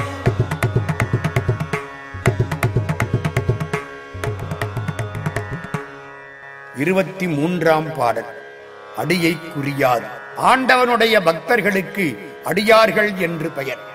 இவர்கள் ஆண்டவனுடைய அடியை பெற்று அனுபவிப்பவர்கள். நனைந்தனைய திருவடி என் தலைமேல் வைத்தார் என்று மகிழக்கூடியவர்கள். குழந்தையை பெற்றவர் பெற்றோர் கல்வியை பெற்றவர் கற்றோர் செல்வத்தை பெற்றவர் செல்வர் அடியை பெற்றவர்கள் அடியார்கள். திருவடியே சிவம் திருவடியே சக்தி அருளும் ஞானமும் இரண்டு திருவடிகள். அன்பின் முதிர்ச்சிக்கு அருள் என்று பெயர் அறிவின் முதிர்ச்சிக்கு ஞானம் என்று பெயர். இத்தகைய திருவடிகளை குறித்து தியானம் செய்யாமல் என்னுடைய அறியாமையால் என் வாழ்க்கை வீணாக முடிந்து விடலாமா? முருகா நான் உன் அடிமையல்லவா? என்னை இப்படி தவிக்க விடுவது நீதியா நீதியா என்று முறையிடுகிறார் அருணகிரியார். ஏன் கேட்கிறார்? அவருக்காக கேட்கவில்லை. நமக்காக கேட்கிறார். அவர் திருவடியை மறக்காதவர். நாம் திருவடியை மறந்தவர்கள். திருவடியை மறந்து நிற்கும் அடியார்கள் நிலையை நினைத்து அதை தமதாக வைத்து தன்மேல் ஏற்றி அந்த அடியார்களுக்காக இப்படி பாடுகிறார். மேலே இருக்கும் அருணகிரி கீழே கிடக்கும் நமக்காக இறங்கி வந்தார். இறங்கியும் வந்தார். நமக்கு வழிகாட்டுகிறார். அதனால்தான் கருணைக்கு அருணகிரி என்று சான்றோர்கள் போற்றினார்கள். அடியை குறியாது அறியாமையினால் முடிய கெடவோ முறையோ முறையோ என்று நமக்காக வருந்தியவர் அருணகிரியார். முருகனிடம் நமக்காக முறையீடு செய்பவர் அவர்தான். முருகா கூர்மையும் பேராற்றலுமுடைய வேலை ஏந்திய அரசனே. குரமின்னல் போன்ற வள்ளிக்கொடியை புணரும் குணமலையே. திருவடியை தியானிக்க திருவருள் செய் என்கிறார். வடிவிக்கிரமவேல் மகிவா குரமின் கொடியை புணரும் குணபூதரனே என்கிறார். மலைச்சாரல்களில் மின்னலும் படரும் கொடியும் படரும். குணக்குன்றான மலை முருகன் அவன் மேல் வள்ளி என்ற மின்னற் போன்ற கொடி படர்ந்தது. வள்ளியோடு இணைந்த வள்ளல் விரைவில் அருள் புரிவான் என்பதை உணர்ந்த அருணகிரியார் திருவடி நினைப்பு வர பாடும் திருப்பாடல் இது. அடியை குறியாதறியா மயினால் முடிய கெடவோ முறையோ முறையோ வடிவிக்கிரமவேல் மகிபகுரமில் கொடியை புணரும் குணபூதரனே.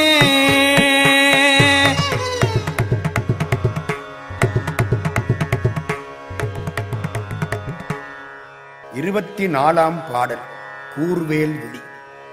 மண்ணாசை பொன்னாசை பெண்ணாசை மூன்றிலும் அதிக கேடு செய்வது பெண்ணாசை. ஐம்புலனுக்கும் இன்பம் தருபவள் பெண். கண்டு கேட்டு உண்டு உயிர்த்து உற்றறியும் ஐம்புலனும் ஒன்றொடி கண்ணே உள என்பது திருக்குறள். பெண்ணாசை என்பது காலிடறி யானை விழும் பள்ளம். கூர்மையான வேல் போன்ற கண்களை உடைய பெண்கள் மேல் ஆசைப்பட்டு அவர்களுடைய தனங்களை சேர விரும்பக்கூடிய நான். உன்னுடைய திருவருளாகிய திருவடித் தாமரைகளை சேர விரும்புகிறேனே அப்படி சேர உன் திருவருள் எண்ணுமோ? நீ நினைத்தால்தான் என்னுடைய பெண்ணாசை மாறும். நீ யார்? போரில் சூரபதுமனை வென்றவன். கிரவுஞ்ச மலையை வேரோடு அளித்த நீண்ட வேட்படையை கையிலே தாங்கியவன். தேவேந்திரனையும் தேவர்களையும் காக்கும் தலைவன். மண்ணுலக மாந்தருக்கு அருள் செய்யும் பூபதி. மாயையில் வல்ல சூரனை அடக்கி சேவலும் மயிலுமாக்கி பெருவாழ்வு தந்த பெருமானாகிற நீ மாதர் மயக்கத்தில் சிக்கிக் கிடக்கும் என்னை நன்னறிப்படுத்தலாகாதா என்று கேட்கிறார் அருணகிரியார். ஊர்வேல் மங்கையர் கொங்கையிலே சேர்வேன் அருள் சேரவும் எண்ணுமதோ? மங்கையர் சுகத்தை வெகு இங்கிதமனுற்ற மனம் உந்தனை நினைத்தமைய அருள்வாயே? என்று திருப்புகளில் பாடுகிறார். மங்கையர் மேல் வைத்த ஆசையில் நூறாயிரத்தில் ஒரு பங்கை இறைவன் மேல் வைத்தால் இறைவன் தேவலோகத்தையே தருவான் என்று கருவூர்த்தேவர் திருவிசைப்பாவில் பாடுகிறார். தத்தையங்கனையார் தங்கள் மேல் வைத்த தயாவை நூறாயிரங்கூறிட்டு அத்தில் அங்கொரு கூறு உண்கண் வைத்தவர்க்கு அமருலகளிக்கும் நின் பெருமை. பித்தனென்றொரு கால் பேசுவரேனும் பிழைத்தவை பொறுத்தருள் செய்யும். கைத்தளம் அடியேன் சென்னி மேல் வைத்த கங்கை கொண்ட சோழேச்சரத்தானே என்பது கருவூர் தேவர் திருவிசைப்பார். அருணகிரியார் பெண்ணாசை கடலை கடந்தவர். என்றாலும் ஆசை கடலில் அகப்பட்ட நமக்காக முருகனிடம் வேண்டுகிறார். இப்பாடல் ஆசையை மாற்றி அருள் வழங்கும் அருட்பாடல். கூர்வேல் விழி மங்கையர் கொங்கையிலே சேர்வேனருள் சேரவும் எண்ணுமதோ சூர்வேரோடு குன்று தொலைத்த நெடும் போர்வேல புரல்தர பூபதியே.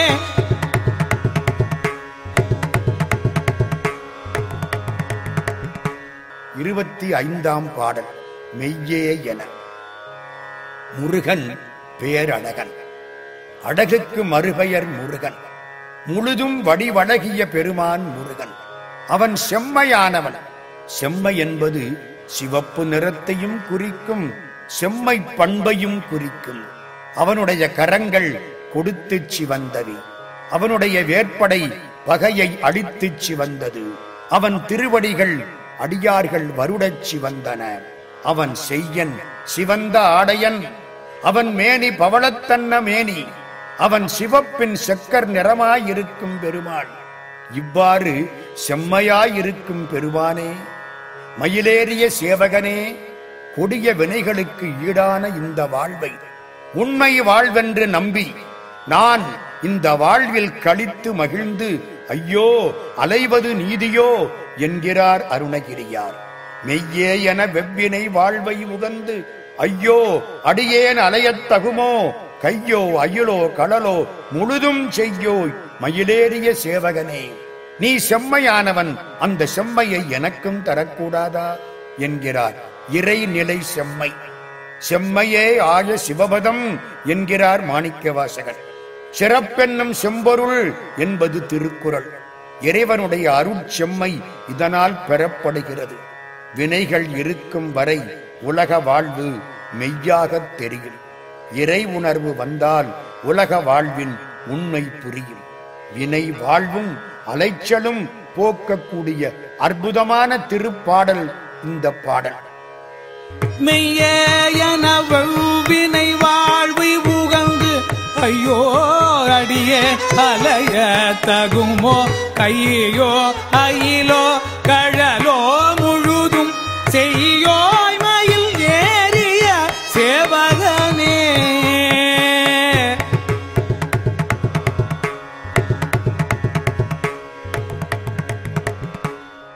இருபத்தி ஆறாவது பாடல். ஆதாரமிலேன் அருளைப் பெறவே. வேதங்களிலும் ஆகமங்களிலும் கூறப்பட்ட உண்மைகள் பல. இறைவன் வேத மொழியன் ஆகமம் ஆகி நின்று அன்னிப்பவன். வேதாகமங்கள் கூறும் பதி பசு பாசம் பற்றிய உண்மைகளை பற்றிய ஞானத்தை விளையாட்டாக மிக எளிதில் அறிந்த முருகன் வேத ஆகம ஞான வினோதன். மனத்துக்கு எட்டாதவன். தேவலோகத்தின் நாயக மணியாய் திகழும் தலைவன். இவன் திருவடியைப் பெற வேண்டுமானால் அதற்கு அவன் திருவுள்ளம் பற்ற வேண்டும். அவன் நெஞ்சுள் நின்று நினைப்பிக்கும் நீதியானவன். வேண்டத்தக்கதை அறிந்தவன் என்றாலும் வேண்ட முழுதும் தருபவன். அவன் அருள் பெற அவனிடம் ஒரு வேண்டுகோள் விடுக்கிறார் அருணகிரிநாதப் பெருமான். முருகா நான் உன்னைத் தவிர வேறு ஆதாரம் இல்லாதவன் பற்றுக்கோடு அற்றவன். நான் எனது திருவடி அனுபூதியை அடைய சிறிதளவாவது உன் திருவுள்ளத்தில் நீ நினைக்கவில்லையே. இது என்ன கொடுமை என்று வருந்துகிறார். இது இவர் மனத்தில் உள்ள அச்சத்தின் விளைவு. முருகன் திருவருட்குறைவு அல்ல. அவன் அடியவர் மனப்பக்குவத்துக்கு ஏற்றபடி அருள் செய்து கொண்டே இருக்கிறான். இருந்தாலும் அடியவர் மனம் விரைவில் அருள் பெற ஆசைப்படுகிறது. தாய் வெறுத்தாலும் அந்த பிள்ளை அம்மா என்று அவள் பெயரைத்தானே சொல்லும். அழுத பிள்ளைக்கே தாய் பால் கொடுப்பாள். நீ கொஞ்சம் கூட எனக்கு அருள நினைக்கவில்லையே என்று கேட்பதன் மூலம் அவன் திருவருளை விரைவில் பெறலாமல்லவா? அதனால்தான் திருவருளை உடனே பெற இந்த திருப்பாடல் மூலம் வேலவனுக்கு வேண்டுகோள் விடுக்கிறார் அருணகிரிநாத பெருமான். ஆதாரமிலே அருளை பெறவே நீதான் ஒரு சற்றும் நினைந்திலையே. ஆதாரமில்லேன் அருளை பெறவே நீதான் ஒரு சற்றும் நினைந்திலையே. வேதாகமஞான வினோதமனோ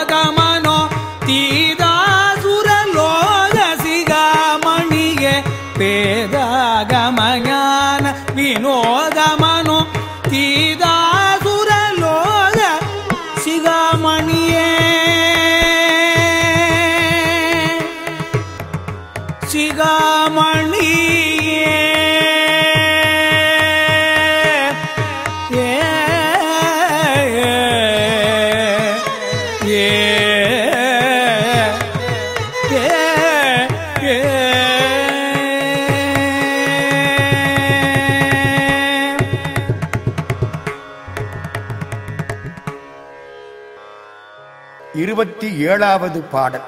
மின்னே நிகர் வாழ்வை. நம் வாழ்க்கையை நாம் செய்த நல்வினை தீவினைகள் தான் தீர்மானிக்கின்றன.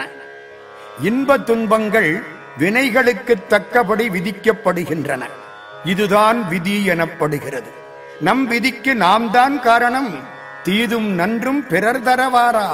இந்த விதி நம்மை உலக வாழ்க்கையில் பற்றுக்கொள்ளச் செய்யலாம் அல்லது இறைவன் திருவடிகளை பற்றி கொண்டு உலகப் பற்றுக்களை விட்டுவிடவும் செய்யலாம். விதி வலியது. ஊழிற் பெருவலி யாவுல மற்றொன்று சூழினும் தான் முந்தொரும் என்கிறார் திருவள்ளுவர். ஊழை மாற்ற முயன்று ஒரு செயலைச் செய்தால் அதன் மூலமாகவே ஊழ் நுழைந்துவிடும். இறக்க வேண்டிய விதியுள்ள ஒருவரை காப்பாற்ற நினைத்து அறுவை சிகிச்சை செய்கிறோம். அந்த அறுவை சிகிச்சையினாலேயே அவர் இறந்து போய்விடுகிறார். ஊழ்வினை உடுத்து வந்து ஊட்டும் என்பது சிலப்பதிகாரம். வசிஷ்டருடைய சீடன் மிகச் சிறந்தவன் அவன் சாகக்கூடாது என்று வசிஷ்டர் எண்ணினாராம். என்ன செய்யலாம்? சீடன் சாகக்கூடாது. நமக்கெல்லாம் சீட்டுகள் இருக்கின்றன. ஒவ்வொருவருக்கும் ஒவ்வொரு சீட்டு இருக்கிறது. அந்த சீட்டை எடுத்து பார்த்தால் நம்முடைய வாழ்க்கையை பற்றிய செய்திகள் எல்லாம் தெரியும். வசிஷ்டர் தேடினார் சீடனுடைய சீட்டு எங்கே இருக்கிறது? திருமாலிடத்திலே போனார். அவர் யமனை போய் பார் என்றார். வசிஷ்டர் யமனிடத்திலே வந்தார். யமதர்மராஜா சொன்னார் சீட்டுகளா கோடிக்கணக்கில் இருக்கின்றன. எத்தனை கோடி மக்கள் ஈ எறும்பு மனிதன் எல்லாருக்கும் சீட்டு இருக்கிறது குகைக்குள் போங்கள் நுழைந்து பாருங்கள் தேடுங்கள் முடிந்தால் கண்டுபிடியுங்கள். வசிஷ்டர் உள்ளே போனார் சீடனை அழைத்துக் கொண்டு. தேடினார் தேடினார் பலகாலம் தேடினார். கடைசியில் கண்டுபிடித்தார் சீடனுக்கு உரிய சீட்டு.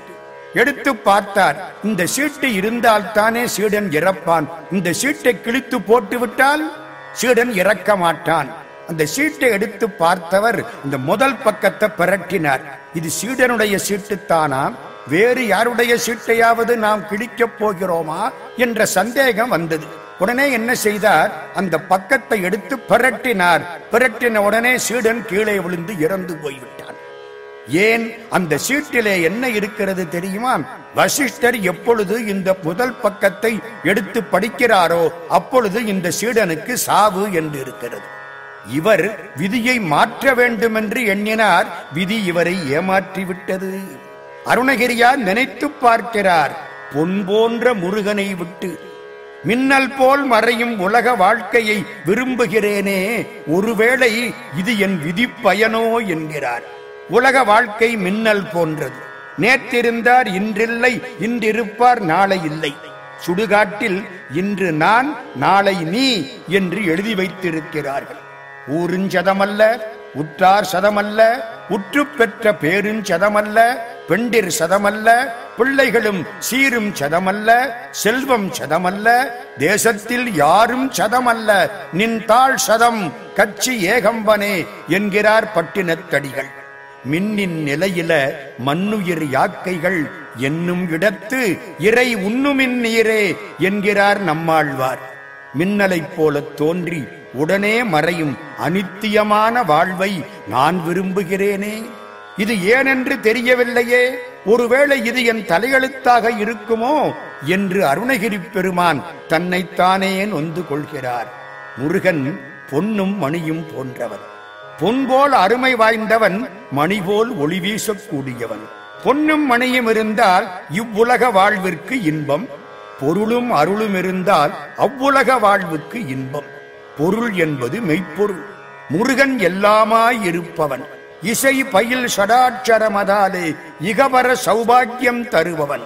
இகவாழ்வும் தருவான் பரவாழ்வும் தருவான் அவன் மெய்ப்பொருள் ஆனவன் வினைகளை ஒழித்து வீடு அழித்து அருள் செய்பவன். பொன்னார் மேனியனும் பொல்லா மணியும் மெய்ப்பொருளும் அருட்கடலுமான சிவபிரான் பிள்ளை நிலையான மன்னன். அடியவர் அடைத்தால் உடனே பறந்து வர மயில் வாகனம் கொண்டவானவன் அவனை விட்டு இந்த உலக வாழ்க்கைக்கு ஆசைப்படலாமாம்? கரும்பிருக்க இரும்பை கடிக்கலாமாம்? கனியிருப்ப காயை கவரலாமா? இது விதி பயன் என்று முடிவு கட்டுகிறார் அருணகிரியார். மின்னே நிகர் வாழ்வை விரும்பிய யான் என்னே விதியின் பயன் இங்கிதுவோ பொன்னே மணியே பொருளே அருளே மண்ணே மயிலேறிய வானவனே. குடிகளுக்கு மகிழ்வான வாழ்வளிக்கும் மன்னனைப் போல் அடியார்களுக்கு சகல செல்வ யோகமிக்க பெருவாழ்வு தகைமை சிவஞானம் முக்தி பரகதியும் கொடுப்பவன் முருகன். முருகனை கூப்பிட்டு முறையிட்ட பேருக்கு முற்றிய வினை தீரும் என்பதால் முருகனிடம் முறையிடுகிறார் அருணகிரியார்.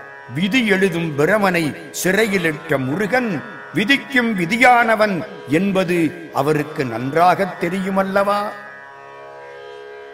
மின்னே நிகர் வாழ்வை விரும்பி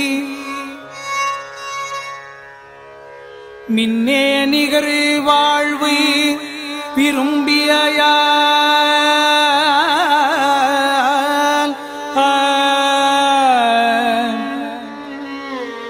மின்னே நிகர் வாழ்வை விரும்பியான்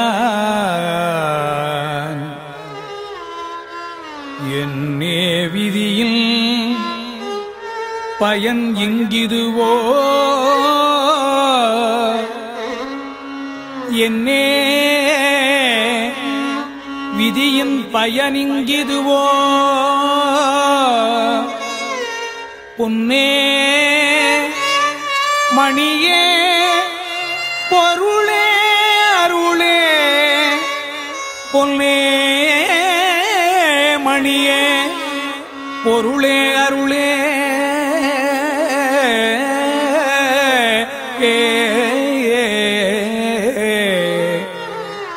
மன்னே. மயிலேறிய வானவனே. மயிலேறிய வானவனே. மயிலேறிய வானவனே.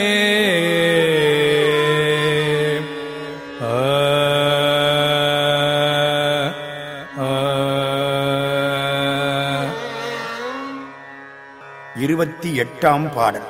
ஆனா அமுதே நமக்கும் இறைவனுக்கும் இடையில் ஒரு பெரிய திரை போடப்பட்டுள்ளது.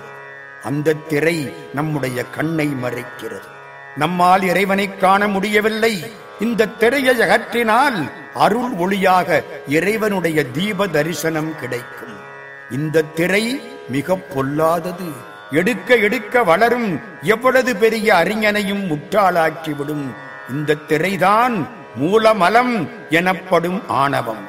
நான் செய்தேன் நான் பேசினேன் நான் சம்பாதித்தேன் நான் தான் பெரியவன் என்னை யாரென்று நினைத்துக் கொண்டிருக்கிறாய்? என்று பலவாறு பேச வைப்பது ஆணவம். இது பணத்தினால் வரும் பதவியால் வரும் படிப்பினால் வரும். பணத்தினால் வந்த ஆணவம் பணம் போனால் போய்விடும். பதவியால் வந்த ஆணவம் பதவி போனால் போய்விடும். படிப்பினால் வந்த ஆணவம் போகாது ஏனென்றால் படிப்பு போகாது. அதனால்தான் படித்தவன் சூதும் பாவமும் பண்ணினால் போவான் போவான் ஐயோன்னு போவான் என்று சாபம் கொடுக்கிறார் மகாகவி பாரதியார். இந்த ஆணவம் செம்பில் களிம்பு போன்றது. முழுவதுமாக அழிக்க முடியாதது. ஆன்மாவோடு இரண்டர கலந்தது. இதன் ஆற்றல் அகல வேண்டுமானால் முருகன் திருவருள் பெற வேண்டும். ஓங்காரம் கண்டால் ஆங்காரம் அடங்கும். இல்லாவிட்டால் அடங்காது. இறை உணர்வு அதிகமாக அதிகமாக ஆணவம் குறையும்.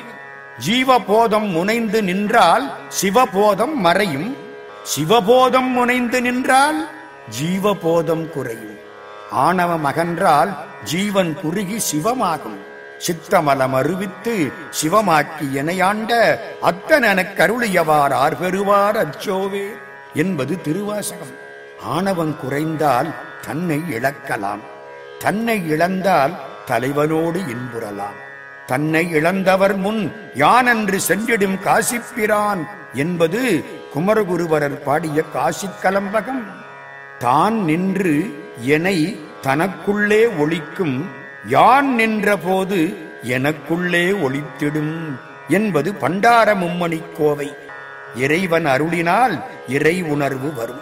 அப்பொழுது நான் என்ற ஆணவம் இறைவனுக்குள் ஒளிந்து கொள்ளும். ஆணவன் தலையெடுத்தால் அதற்குள்ளே இறைவன் ஒளிந்து கொள்வான். இந்த பாடலில் யான் என்ற ஆணவத்தை விழுங்கி தனித்த பரமாய் எல்லாம் தானாகி நிலைத்திருக்கும் மேலான இறை நிலையை அனுபவித்துப் பாடுகிறார் அருணகிரியார். யானாகிய என்னை விழுங்கி வெறும் தானாய் நிலை நின்றது தற்பரமே என்கிறார். நானென்றும் தானென்றும் வேற்றுமையில்லாமல் தான் என ஒன்றேயாய் நிலை பெற்ற முருகனுடைய திருவருட் செல்வத்தை வெறும் தானாய் நிலை நின்றது என்று பேசுகிறார். நிலை நின்ற அது தற்பரமே என்கிறார். அது என்பது எது?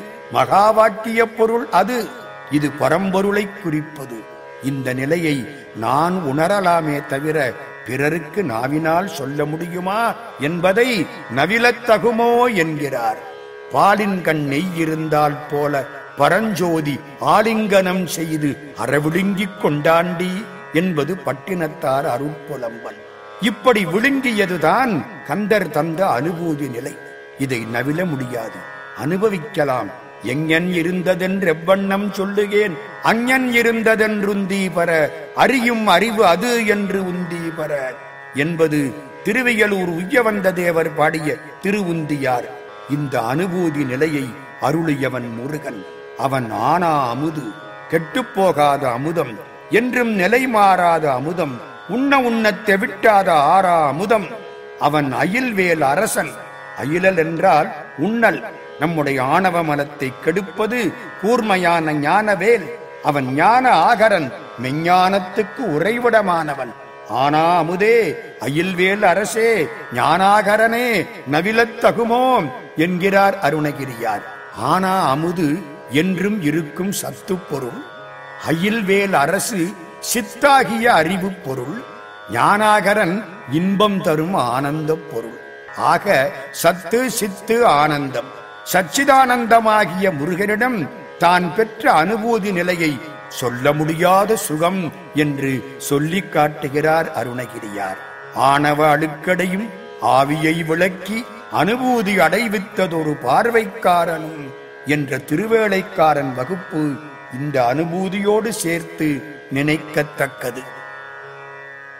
ஆனா அமுதே அயில் வேலரசே.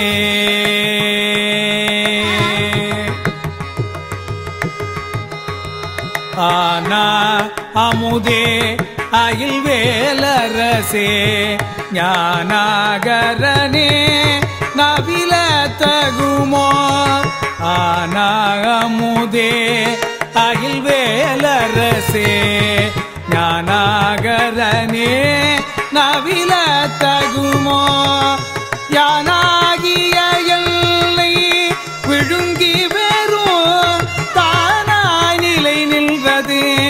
தற்பதமே. தற்பரமே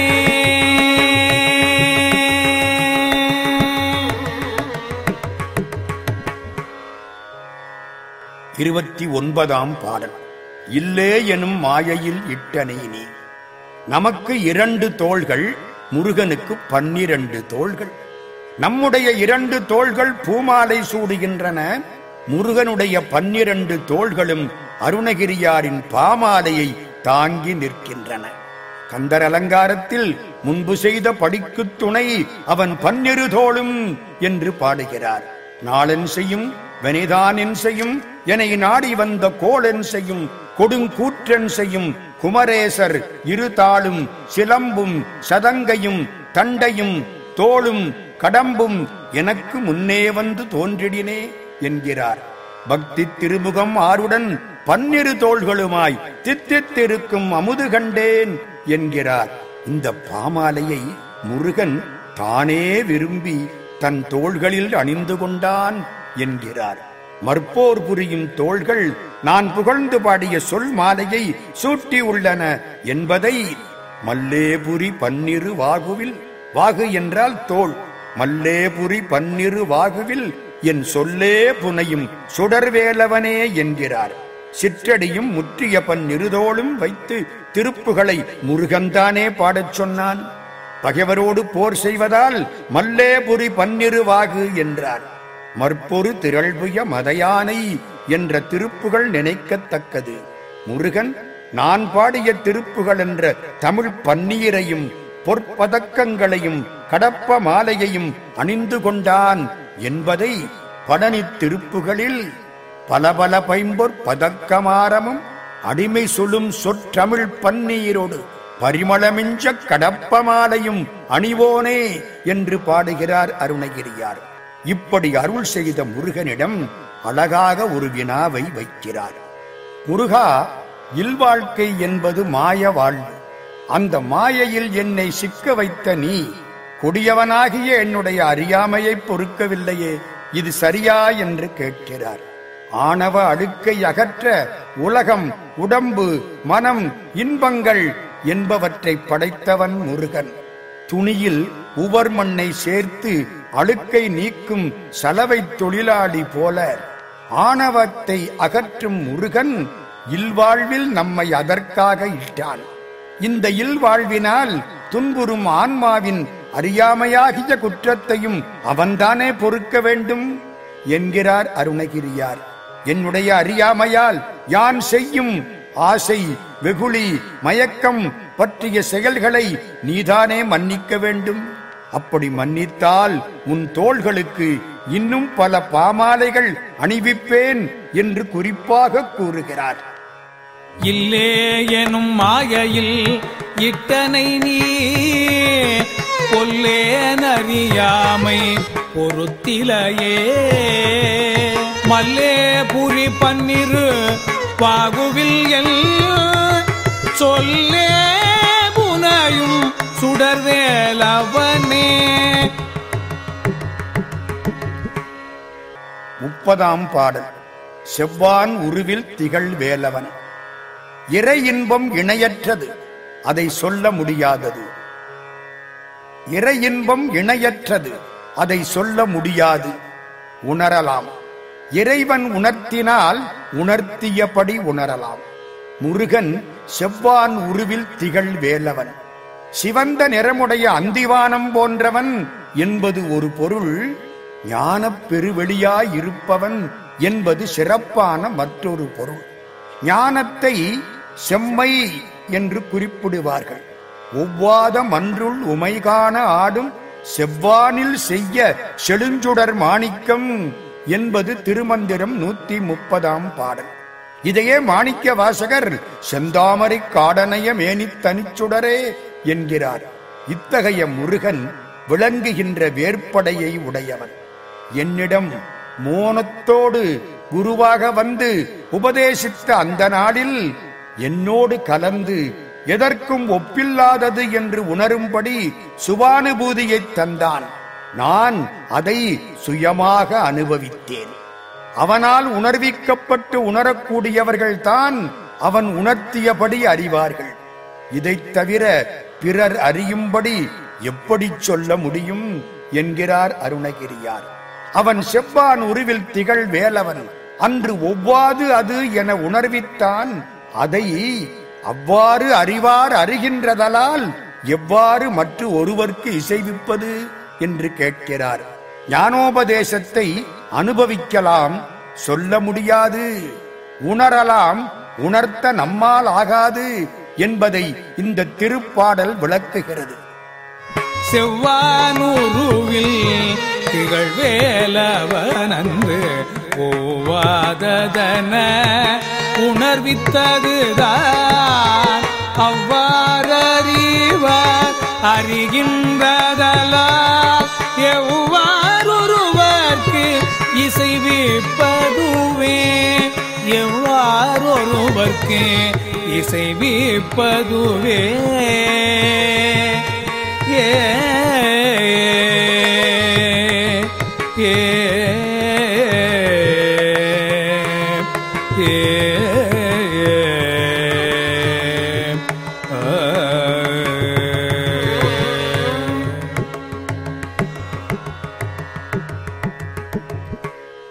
முப்பத்தி ஒன்றாம் பாடல். பாழ்வாழ்வெனும் இப்படுமாயையிலே. திருவற்றியூரில் சங்கிலி நாச்சியாரிடம் திருவற்றியூர் எல்லையை தாண்ட மாட்டேன் என்று சத்தியம் செய்து திருமணம் செய்து கொண்ட சுந்தரமூர்த்தி சுவாமிகள் சத்தியத்தை மீறி எல்லையை தாண்டினார். சத்தியத்தை மீறியதால் இரண்டு கண்களும் பார்வை இழந்தன. காஞ்சிபுரத்துக்கு வந்தார். பாடினார் அன்னை காமாட்சி இடக்கண் கொடுத்தாள். திருவாரூருக்கு வந்தார். வலக்கண் கேட்டார். திருவாரூர் தியாகேச பெருமான் கொஞ்சம் தாமதித்தான். சுந்தரமூர்த்தி சுவாமிகள் பாடினார். மற்றை கண்தான் தாராதொழிந்தால் வாழ்ந்து போதீரே. மற்றொரு கண்ணை தராமல் வைத்திருந்தால் வைத்துக் கொண்டு வாழ்ந்து போ என்று பாடினார். மற்றை கண்தான் தாராதொழிந்தால் வாழ்ந்து போதீரே. காயம் காட்டி கண்ணீர் கொண்டால் வாழ்ந்து போதீரே. மனத்தால் வாடி அடியார் இருந்தால் வாழ்ந்து போதீரே என்று வாழ்த்துவது போல வசை பாடினார். இறைவன் வலக்கண் கொடுத்தான். இது மாதிரி அருணகிரியார் இந்த பாடலில் வாழ்வாய் இனினி மயில் வாகனனே என்று துதிப்பது போல நிந்திக்கிறார். இந்த வாழ்க்கை பாழானது. படுமாயை இதிலே என்னை தள்ளி விட்டாயே ஒருவேளை என் முன் வினை பயனால் நான் செய்த தாழ்வான செயல்கள் இதற்கு காரணமாயிருக்குமோ? எப்படி இருந்தாலும் சரி நான் எக்கேடு கட்டாலும் சரி நீ வாழ்வாய் அது போதும் என்கிறார் அருணகிரியார். வாழ்வாவது மாயம் இது மண்ணாவது திண்ணம் என்கிறார் சுந்தரமூர்த்தி சுவாமிகள். இந்த வாழ்க்கை மாய வாழ்க்கை. இளமை என்பது தண்ணீரில் குமிழி போன்றது. செல்வங்கள் தண்ணீரில் அலைகள் போன்றவை. இந்த உடம்பு நீரில் எழுதிய எழுத்து போன்றது. நீரில் குமிழி இளமை நிறை செல்வம் நீரில் சுருட்டும் நெடுந்தரைகள். நீரில் எழுத்தாகும் யாக்கை நமரங்கால் என்னே வலுத்தாதது எம்பிரான் மன்று. இப்படி இருக்கும் பொழுது தில்லையை வலுத்தாமல் உன்னுடைய வாழ்க்கையை வீணாக்கலாமா? என்று கேட்கிறார் குமரகுருபர சுவாமிகள். இந்த வாழ்க்கை படுமாயை. கோபம் வந்தால் படுபாவி படுமூடி என்று திட்டுவது போல கொடியதான இந்த வாழ்க்கையை படுமாயை என்கிறார் அருணகிரிநாத சுவாமிகள். பாழ்வாழ்வெனுமி படுமாயையிலே வீழ்வாய் என என்னை விதித்தனையே. இதில் வீழ்வாய் என்று என் தலையில் எழுதி விதித்து விட்டாயே. ஒருவேளை என்னுடைய பழைய தாழ்வான செயல்கள் இந்த பிறப்புக்கு காரணமோ? சரி நான் எப்படியானாலும் அது என் குற்றம். நீ கருணாமூர்த்தி நீ வாழ்க. அடியார்கள் எப்படியானால் என்ன? நீ வாழ்க. உன் மயில் வாகனத்தை வைத்துக் கொண்டு நீ வாழ்க. இனியாவது மகிழ்வோடு நீ வாழ்க. தாழ்வானவை செய்தனதாமுளவோ வாழ்வா இனி நீ மயில் வாகனனே என்று அற்புதமாக பாடுகிறார் அருணகிரியார். தூண்டில் போட்டு மீன் பிடிப்பது போல சொல்வலை வீசி முருகனை பிடிக்கிறார் அருணகிரியார். இந்த வலைக்குள் அவன் அகப்படுவானா? கட்டாயம் அகப்படுவான் பக்தி வலையில் படுபவன்தானே பரமன். பாழ்வாழ்வெனும் இப்படுமாயிலே வீழ்வாய் மாயையிலே வீழ்வாய். என என்னை விதித்தனையே. தாழ்வானவை செய்தனதாம் உளவோ.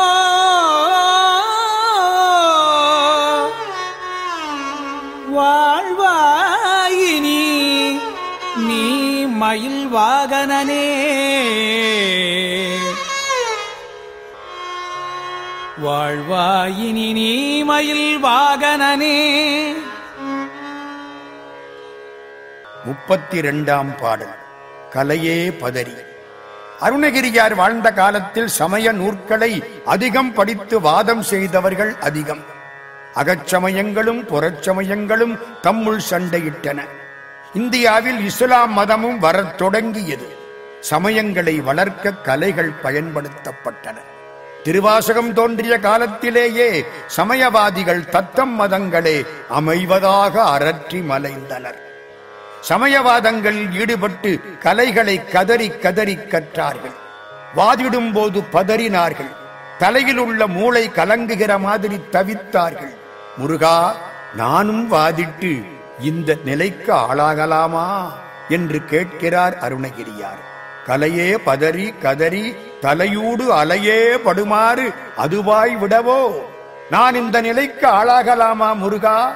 கொலை தொழில் புரியும் வேடர் குலத்தில் வளர்ந்த பெண்யானை போன்ற வள்ளி நாச்சியார் அனைத்து மகிழும் மலையே.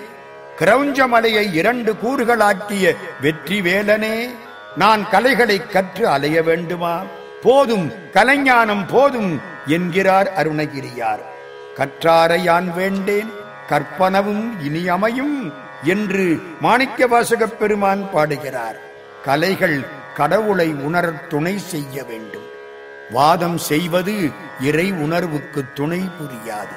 சமய விரோத சாங்கலை வாரிதியை நீந்த ஒணாது என்பது திருவேங்கடத் திருப்புகழ். கலைகளை வாதத்திற்காக கதறி பதறி கற்று வீணாகக் கூடாது என்பது இந்த பாடலின் நோக்கமாகும். கலையே பதறி கதறி தலையூடு அலையே படுமாறதுவாய் விடவோ? கொலையே புரி வேடர் குலப்பிடிதோய் மலையே மலை கூறிடுவாகையனே.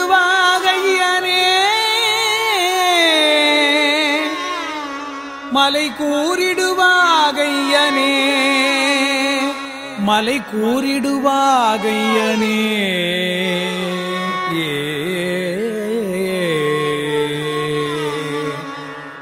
முப்பத்தி மூன்றாம் பாடல். சிந்தாகுல இல்லொடு செல்வம்.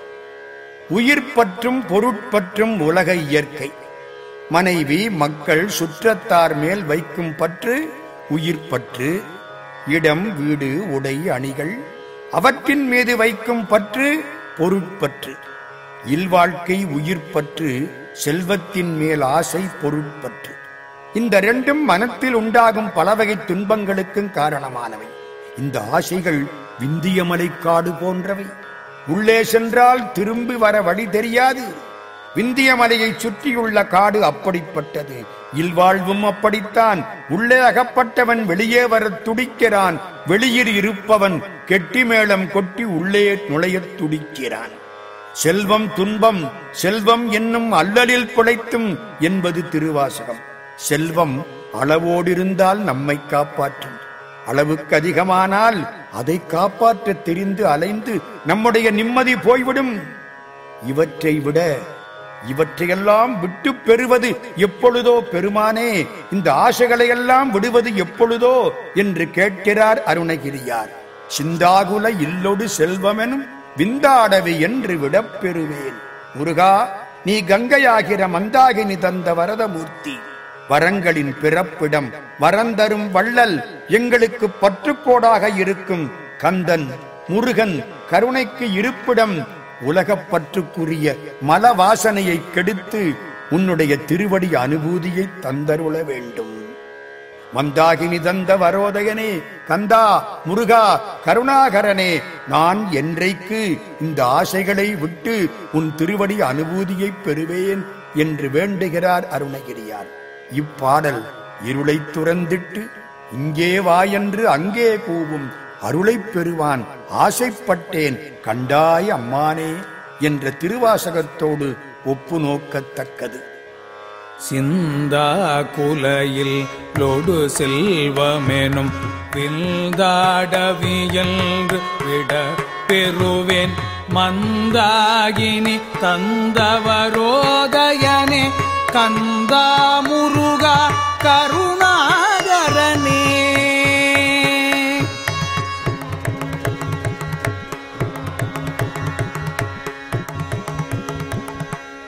முப்பத்தி நாலாம் பாடல் சிங்கார மடந்தையர் தீநெறி போல். திருக்கையிலை மலையில் தவத்தில் இருந்தார் சிவபெருமான். அவர் மீது மலர் அம்புகளை விட்டான் மன்மதன். சிவபெருமானுடைய நெற்றிக்கண் திறந்தது. நெருப்பால் எரிந்து சாம்பலானான் மன்மதன். பிறகு அதே நெற்றிக்கண் ஒளியில் முருகப்பெருமான் தோன்றினான். இதனால் காமன் இருக்கும் இடத்தில் கந்தன் இருக்க மாட்டான் என்பது தெளிவாகிறது. ஆசைகளில் மிக கொடியது எந்த ஆசை? பெண்ணாசை. மற்றவர்களை கவர்ந்து கொள்வதற்காக தங்களை அதிகமாக அலங்கரித்துக் கொண்டு திரியும் சிங்கார மடந்தையர் பொருட்டாக பொதுமகளிர் பொருட்டாக. அவர்கள் மேல் ஆசை கொண்டு கெட்ட பாதையில் சென்று என் மனம் மங்கிக் குலைந்து போகாமல் எனக்கு வரந்தர வேண்டும் என்று கேட்கிறார் அருணகிரியார். சிங்காரம் அடந்தைய தீநெறி போய் மங்காமல் எனக்கு வரந்தருவாய். காமம் மிக கொடியது என்பதை கந்தபுராணம் பேசுகிறது. தீமை உள்ளன யாவையும் தந்திடும். சிறப்பும் தோமில் செல்வமும் கெடுக்கும். நல் உணர்வினை தொலைக்கும். ஏம நன்னெறி தடுத்து இருள் உய்த்திடும். இதனால் காமமன்றியே ஒரு பகை உண்டுகொள் கருதில் என்பது கந்தபுராணம். காமமே நரக பூமி காணியாய் கொடுக்கும் என்பது திருவிளையாடல் புராணம். மங்கையரால் வகும் காமம் இல்லை எனில் கடும் கேடனும் நாமம் இல்லை நரகமும் இல்லையே என்பது கம்ப சித்திரம். நிறையும் உண்டோ காமம் கால்கொளில் என்பது மணிமேகலை. இந்த காமத்தை மாற்றி கருணை செய்பவன் கந்தன். அவன் சங்கிராம சிகாவலன். அதாவது சண்டையில் வல்ல மயில் வாகனத்தை உடையவன். ஓங்காரமான மயில் தீங்கான காமத்தை மாற்றும். அவன் அருள் புரிய ஆறுமுகம் பெற்றவன். ஆறுமுகங்களில் ஒரு முகம் பார்த்தாலும் போதும் காமம் அடியும் அவன் கங்கா நதி பாலன். கங்கையில் தோன்றிய குழந்தை. எல்லா அழுக்குகளையும் அகற்றும் கங்கை. காமமாகிய அழுக்கையும் கழுவிவிடும்.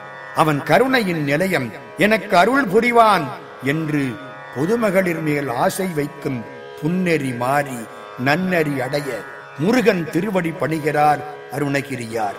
பொய்யெல்லாம் மெய்யென்று புனர்முலையார் போகத்தே மையலுறக் கடவேனை மாளாமே காத்தருளி தையலிடம் கொண்ட பிரான் தன்கடலே சேரும் வண்ணம் ஐயனெனக் கருளியவாறு ஆர்பெறுவார் அச்சோவே என்று அச்சோப்பதிகத்தில் மாணிக்க வாசகர் பாடிய பாடல் இந்த இடத்தில் நினைக்கத்தக்கது. சிங்காரமடந்தயர் தீநெறி போய் மங்காமலனக்கு வரம் தருவாய். சிங்கார மடந்தயர் தீநெறி போய் மங்காமலனக்கு வரம் தருவாய். சங்கிராம சிகாவல ஷண்முகனே